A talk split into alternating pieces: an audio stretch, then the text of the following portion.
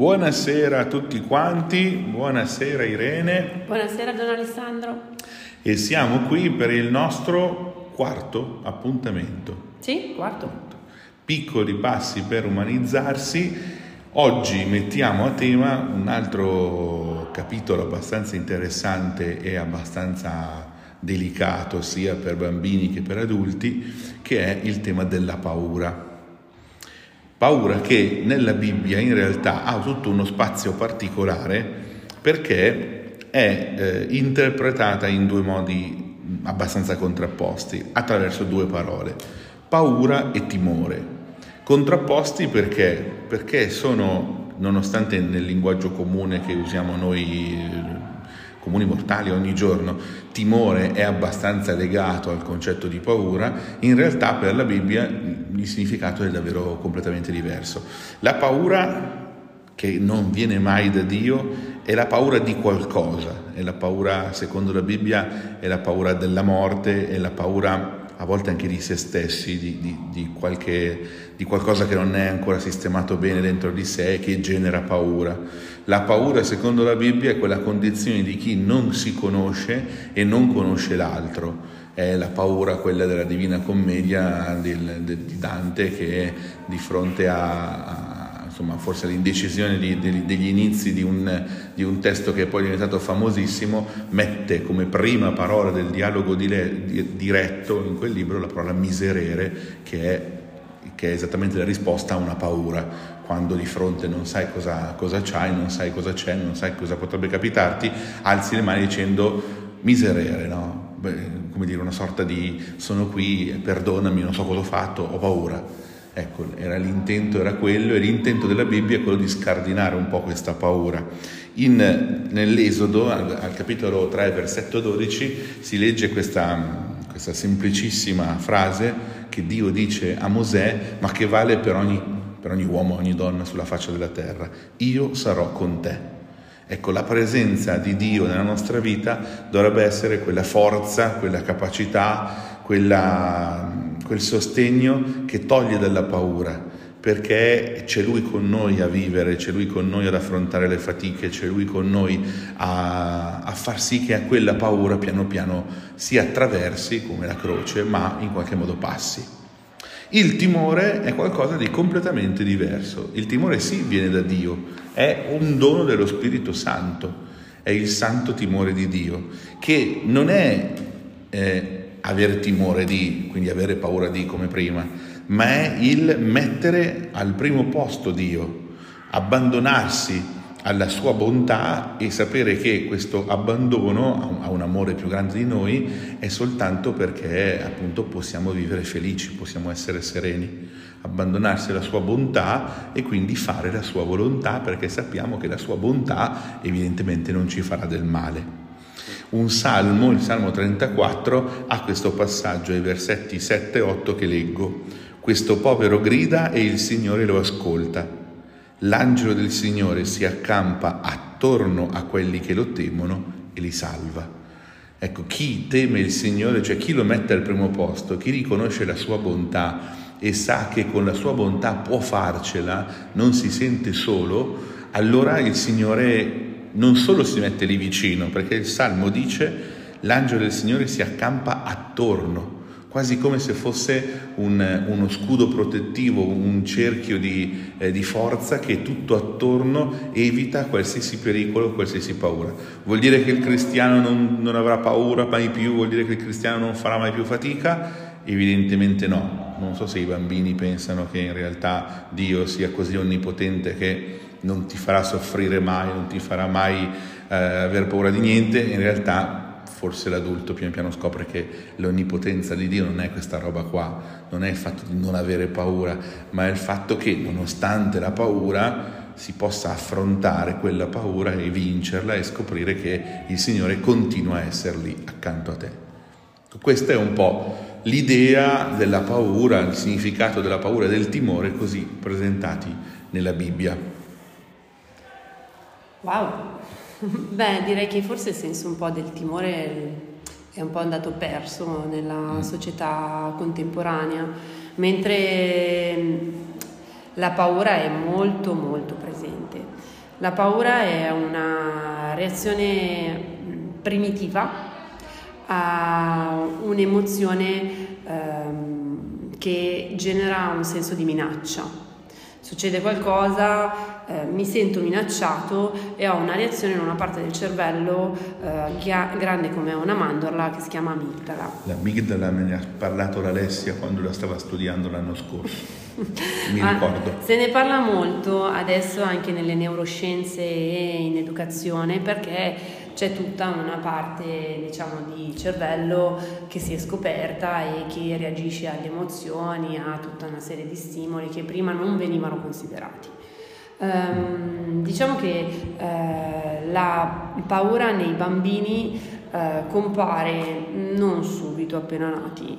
Uh, la prima paura che provano è um, verso gli 8-9 mesi e si chiama la paura dell'estraneo ed è quando il bambino incomincia a scoprire il mondo, quindi a, incomincia ad avere delle capacità motorie, eh, inizia a usare meglio i suoi sensi, il suo corpo, a muoversi, ad afferrare e capisce che non starà più sempre a stretto contatto con la mamma. È perciò ciò che lo attrae e ciò che gli fa paura, perché subito si dice, ma allora io mi stacco, vado, scopro, però però perdo quella che prima era la mia ancora sicura. Quindi il primo, primo, step è quello della paura, ci sono bambini che poi esplorano il mondo perché sono sicuri che tanto mamma c'è, papà c'è, le braccia ci sono, ci sono bambini che verso gli 8-9 mesi iniziano a rifiutare chiunque si avvicini a loro, non vogliono andare in braccio, eccetera. Le vere paure, quelle che viviamo poi anche noi nella fase adulta, invece le ritroviamo verso i tre anni, due anni e mezzo, dipende poi dal bambino magari che sviluppo ha, i bambini molto svegli arrivano anche un pochino prima. E sono le paure, quelle proprio di noi adulti. Eh, compaiono con, um, con rappresentazioni eh, tipiche ok? Mentre noi fra gli adulti magari abbiamo paura dell'altezza, paura dei serpenti, paura dei ragni, paura di parlare in pubblico, paura degli ambienti chiusi, sono queste le paure principali eh, degli adulti, i bambini invece la loro prima paura può essere la paura del temporale, la paura del buio, ti parlano dei mostri, ti parlano della morte, ti parlano dei lupi, dei fantasmi, di queste figure che sono un mix fra la loro fantasia, la realtà, in questo mondo in cui loro comunque vivono, in cui non c'è una netta separazione spesso. Non c'è la paura del, del mostro che c'è sotto il letto? È certo, è certo, è, è quello che la mia fantasia crea Mm, unito alla realtà, il mostro sotto al letto non ci può essere, no? Però poi i bambini dobbiamo tener conto che hanno dei canali eh, ancora aperti che noi poi secondo me crescendo chiudiamo spesso. E quindi sono più sensibili a certe cose. E anche alle persone, agli ambienti, magari incontrerete un bambino che dovete portarlo, eh, che ne so, da un conoscente e lui ti dice io qui non entro eh, non entro, ho paura. E tu dici, ma perché? È casa sua, eh, però allora hanno questi canali aperti. La paura, come dicevi tu, secondo me tutte le paure però vanno ricondotte sempre alla tanatofobia, che in greco deriva dal greco thanatos, che è la paura della morte, ciò che mi minaccia, minaccia me stesso, minaccia le mie sicurezze, quindi minaccia uh, la mia vita, ok? Il mio benessere. Da qui poi si può generare, generare altro, cioè l'ansia, i pensieri ossessivi sono poi una conseguenza molto più complessa però. Mm. Um, cosa facciamo con un bambino che inizia ad avere paure? Ascoltiamo la storia di Chicca. Molto bene. Chicca e nonna Ida erano appena rientrate in casa. Avevano fatto un po' tardi, così la nonna chiese a Chicca se potesse apparecchiare dopo essersi lavata le mani. Per tre allora? chiese Chicca. Sì, sarà qui a momenti. Ho preparato le polpette nella friggitrice ad aria, quelle piccantelle che ti piacciono, rispose nonna Ida. Le polpette di nonna Ida non erano piccantelle, ma avevano un colore rosso fuoco perché ci metteva la paprika dolce. E a Chicca piaceva pensare di essere una super coraggiosa perché mangiava le polpette che sembravano infuocate. Pochi minuti dopo il campanello suonò e Don Ba entrò dalla porta. Chicca non lo aveva mai visto in casa della nonna e questo le dava una strana sensazione. Con la nonna erano andate ad alcune messe, alcune celebrazioni tipo la lavanda dei piedi, oppure in oratorio perché la nonna a volte faceva la barista o anche altro e aveva incontrato più volte questo prete. Le era decisamente simpatico, tanto che aveva chiesto alla sua mamma di fare catechismo con lui. La sua mamma non l'aveva portata al catechismo come i suoi compagni, perché una volta, tanto tempo fa, quando era diventata grande, un giorno aveva smesso di credere in Dio perché le era successa una cosa molto brutta um, che non aveva raccontato a Chicca. Ma Chicca era curiosa eh, e invidiava un po' questa cosa che tutti i suoi compagni facevano e lei no. Chicca, ciao, come stai? Sei in vacanza? le chiese Don Ba. Ciao Don Ba, sì, oggi non c'è scuola, rispose Chicca. E cosa si farà mai di così bello quando non c'è scuola? disse Don Ba, con un sorriso un po' provocatorio. Questa mattina sono scesa a giocare con la mia amica Rachele, giù in piazzetta. E tu che cosa hai fatto oggi? chiese Chicca in modo molto confidenziale. A Domba piacevano i bambini perché erano diretti, spontanei e con loro si poteva ancora divertire. Si avvicinava a loro sempre un po' cauto e rispettoso, come se fossero un mondo ancora per lui tutto da scoprire, ma dal quale non poteva resistere perché ne rimaneva subito affascinato. Questo i bambini lo sentivano e si creava con lui un feeling pazzesco di simpatia, fiducia e dialogo. Oggi ho fatto qualcosa di bello e qualcosa di meno bello, rispose. Cosa? Insistette Chicca. Questa mattina ho detto messa, poi sono stato a chiacchierare con Caterina, un'animatrice. Sta passando un brutto periodo a scuola e ha paura di essere bocciata. Poi ho litigato con i muratori che stanno facendo i bagni dei maschi in oratorio e infine ho celebrato un funerale, rispose sedendosi sul divano. Ah, che mattina difficile! Donna, me la ricordo Caterina, è una delle mie preferite. Ma perché paura di essere bocciata? Non può studiare un po' e rimediare? chiese Chicca. Eh, hai ragione. Se uno studia non viene bocciato. È una paura sciocca detta così. Purtroppo, quando lei studia, o almeno così dice, poi non riesce a far bene le verifiche e le interrogazioni e allora le vengono mille altre paure che la bloccano e ora pensa solo alle sue paure, alle cose più brutte, oh, non ne viene più fuori. Caspita, che cosa complessa! A me non è mai successo, però se le verifiche non vanno bene, ho sempre un po' paura che la mia mamma non mi voglia più bene e mi sgridi, disse Chicca. Ma Chicca, ma tu vuoi meno bene alla tua mamma se sbaglia a cucinarti la pasta e ci mette la cipolla che non sopporti dentro al sugo? No, è vero, però te lo dico, eh, quando succede mi arrabbio e così fa la tua mamma. Si arrabbia perché le cose non vanno come vorrebbe che lei andassero. Magari sbagliano le mamme ad arrabbiarsi se un figlio va male a scuola, però, eh, lo fanno. Se tu fossi una mamma ti arrabbieresti?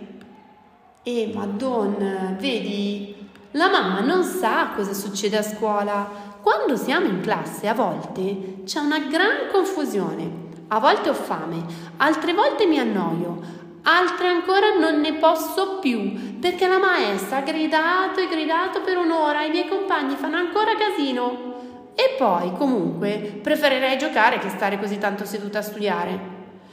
Ecco, così poi, quando devo fare le verifiche, non sempre mi ricordo tutto. E la mamma si arrabbia perché dice che a casa sapevo bene tutto, risponde Chicca. Ecco, la stessa cosa succede anche a Caterina più o meno. Ma sai qual è la cosa peggiore? Pensare che se sbagliamo non siamo in quella maniera lì, gli altri non ci vogliono più bene. Dai, è assurdo. Mi dispiace, ma secondo te anche quella ragazza che si è suicidata ha pensato così? Quella del funerale di oggi? Me l'ha detto la nonna. Sai, Chicca, Penso proprio di sì. Ti ringrazio. Ma per cosa? Sai, non sapevo bene cosa dire al funerale.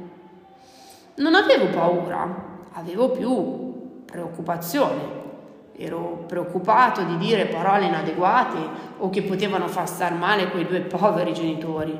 Non ho mai celebrato un funerale di questo tipo e sì, come tutte le cose nuove, mette un po' paura, soprattutto quando sai che in quella cosa nuova hai anche un ruolo di responsabilità, un ruolo importante. Ora però mi hai dato l'idea giusta per la predica, grazie. E ora però tocca a te. Oltre alle verifiche mal riuscite, di cosa hai paura? chiese Don Ba. Chicca non ci dovette pensare molto. Delle ragnatele e un po' del buio. Dei ragni, vuoi dire? Proprio di alcuni, cioè sì, dai, di alcuni ragni sì, però sono proprio le ragnatele che non sopporto. Ho paura che mi si avvinghino addosso come fa il buio, che ti prende tutto e non vedi più e non sai più cosa succede. E se accendi la luce? Eh, se accendo la luce ci vedo. E se la spegni? Eh, non vedo più e non so cosa c'è e ho paura. Ma c'è quello che c'era quando hai acceso la luce ma senza gli occhi senti di più il cuore. È lui un monellaccio, nasconde tutte cose belle e anche tutte le paure. Il cuore è un muscolo fortissimo, si fa carico di tutto, quindi, quindi accendi la luce e poi spegnila tranquilla. No! E allora accendi, spegni, accendi, spegni, accendi, spegni, accendi, spegni, spegni, spegni, spegni, e via! E insieme scoppiarono in una risata senza freno. Saggio Don Ba, eh? Un gran bel tipo, dovresti conoscerlo. Eh, ci farò un pensiero. Però è vero, la paura è quella roba qui che uno non capisce, non conosce, pensa che poi non, che quella paura lì si generi perché magari sbaglia e gli altri pensano male di lui e poi si genera tutta una serie di robe per cui ci si sente inadatti, le cose non vanno più bene, eh, insomma. Guarda Don, ehm, cosa, cioè, cosa, si può fare quando un bambino inizia ad avere paura? Perché ehm, non è semplice tu adulto ti devi essere il punto di riferimento per una paura che magari hai anche tu o che magari consideri sciocca. E sono tutte e due situazioni in cui uno si deve mettere in gioco. Allora, la prima cosa da fare quando un bambino ha una paura è come sempre ascoltare quello che ha da dire e accoglierla, quindi evitare sempre di sminuirla o di lasciarla scivolare via. No, vabbè, no, questa cosa non si fa. Ma neanche di dire, oh ma dai, ma il lupo non esiste, il mostro sotto al letto, ma figuriamoci. No, no. Eh. Bisogna prendere sul serio la paura. Assolutamente. Chi hai davanti a te è un bambino, ma è un piccolo ragazzo, un grande uomo, un anziano, ha tutto il potenziale della sua vita e va accolto in tutte le fasi. Poi, dopo averlo ascoltato, se ne può parlare. E vabbè, io anche oggi ho qualche libro, se volete, da sfogliare, leggere dei libri eh, non ci fa sentire soli in questa paura anche. E poi bisogna tanto rinforzare il fanciullo, la fanciulla su se stesso, sulla propria autostima, sulle proprie capacità, sugli strumenti che uno può utilizzare non per scacciare la paura, ma per affrontarla. La anche perché se la scacci rischi che poi torna anche più di prima probabilmente. Se la infili sotto al letto eh, o sotto il tappeto, sta lì, ok? Certo. È nel letto che te la devi infilare, vicino vicino, deve diventare qualcosa che fa parte di te e va accettata.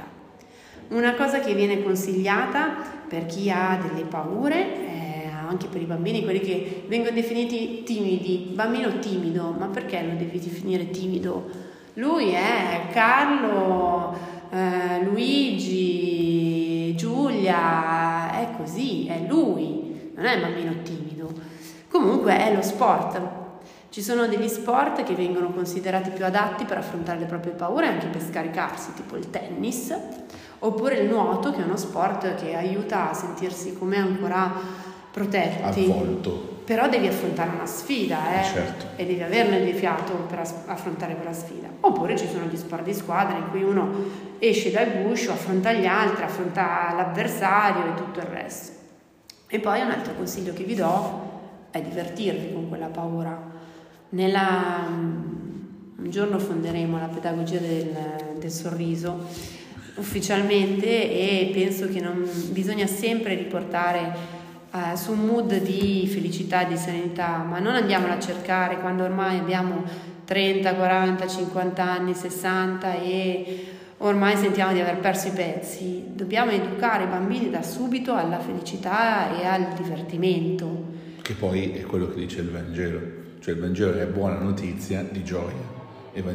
Papa Francesco nell'Evangeli Gaudium dice esattamente questo, la gioia del Vangelo. Se leggi il Vangelo e sei triste vuol dire che non hai capito niente di quello che c'è scritto nel Vangelo. Eh, non ti fa mica troppo bene poi. Io... Che libri ci hai portato? Allora, mm, mi piacciono molto i libri ehm, che fanno ridere de, per quanto riguarda le cose spaventose o mostruose. Allora, il primo in assoluto ovviamente è il Gruffalò, che non vedi qua, eh, perché è nel cuore, che è il libro sul mostro che fa tanta paura del bosco e poi c'è un topino che lo affronta e si capovolge tutta la situazione. Molto molto bello. Poi abbiamo, ti ho portato il grande Ploff di Chiara Carrer, che è un libro che parla degli animali del bosco che si spaventano per un suono, no? E allora uno lo dice all'altro e si contagiano tutti in questa paura, no? Sai quando uno dice, oh, questo, oh, oh, tutti gli animali scappano, scappano, scappano e, alla fine scoprono che questo grande plof che faceva una paura tremenda era una mela cotogna matura che cadeva da un, da un ramo. e faceva plof. Ecco, a volte le paure sono vanno un po' dimensionate. esatto, esattamente, vanno dimensionate, ci si deve fare una bella risata. Un altro libro classico sulla paura è Papà di Philippe Corentin, che, il quale ha scritto più di un libro su questi argomenti qua, e, e dove c'è un bimbo tranquillo nel suo letto che si sta addormentando e trova nel letto un mostro. Allora chiama il papà e in verità nel libro si scopre che il primo a gridare non è il bambino ma è il mostro e la famiglia di mostri eh, deve gestire la paura del piccolo mostro riguardo al, al bambino. bambino. ok? Quindi c'è tutta una serie di libri per bambini in cui si affronta questo tema che è la paura del diverso, come dicevi tu. Mm-hmm. Il diverso, il, lo speciale, il differente, deve far paura deve essere, certo provoca magari curiosità, ma che cos'è? Ma cosa fa? Ma perché? Mm, ma non è che mi piace tanto, però va accettato assolutamente. Bisogna imparare a conoscere la diversità per capire che non è paurosa, ma è semplicemente altro da te. Certo. E per finire, mh, ve ne lascio, sì c'è anche questo, poi ce n'è un altro che ho perso. c'è un fantasma in questa casa, quindi tutto il tema dei fantasmi, dei draghi, dei mostri. È un libro molto carino per la grafica di Jeffers. E, perché ogni pagina, le immagini della casa sono delle fotografie. Ogni pagina ha di fianco una pagina che sembra eh, di carta da lucido che spostandola poi a sinistra nella pagina della casa fa vedere come compaiono i fantasmi nella casa. Ecco, voi non riuscite a vedere questo effetto, ma io ce l'ho davanti ed è molto particolare, è molto carino. Sì, c'è la bambina che sente Sì, perché non qualcosa. vedi il fantasma, hai, cioè, intuisci che c'è qualcosa che non va probabilmente. La protagonista è lì che dice ma c'è qualcosa in casa, potresti aiutarmi, ma io lo sento, però non lo vedo, poi giri questa foglia da lucido e vedi dove è veramente il fantasma, è molto molto carino.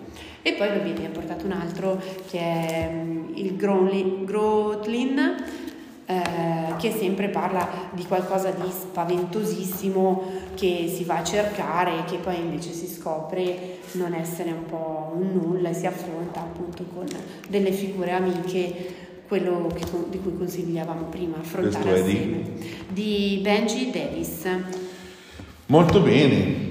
Abbiamo fatto una bella carrellata anche qui di possibilità di lettura, abbiamo raccontato qualcosa di questo altro tema un po' particolare, un po' spigoloso, qualche consiglio l'abbiamo anche regalato così volentieri e se volete noi ci risentiamo domenica prossima, vi auguriamo una buona serata, grazie Irene. Grazie a te e grazie a tutti per essere rimasti con noi. Ciao ciao. Ciao.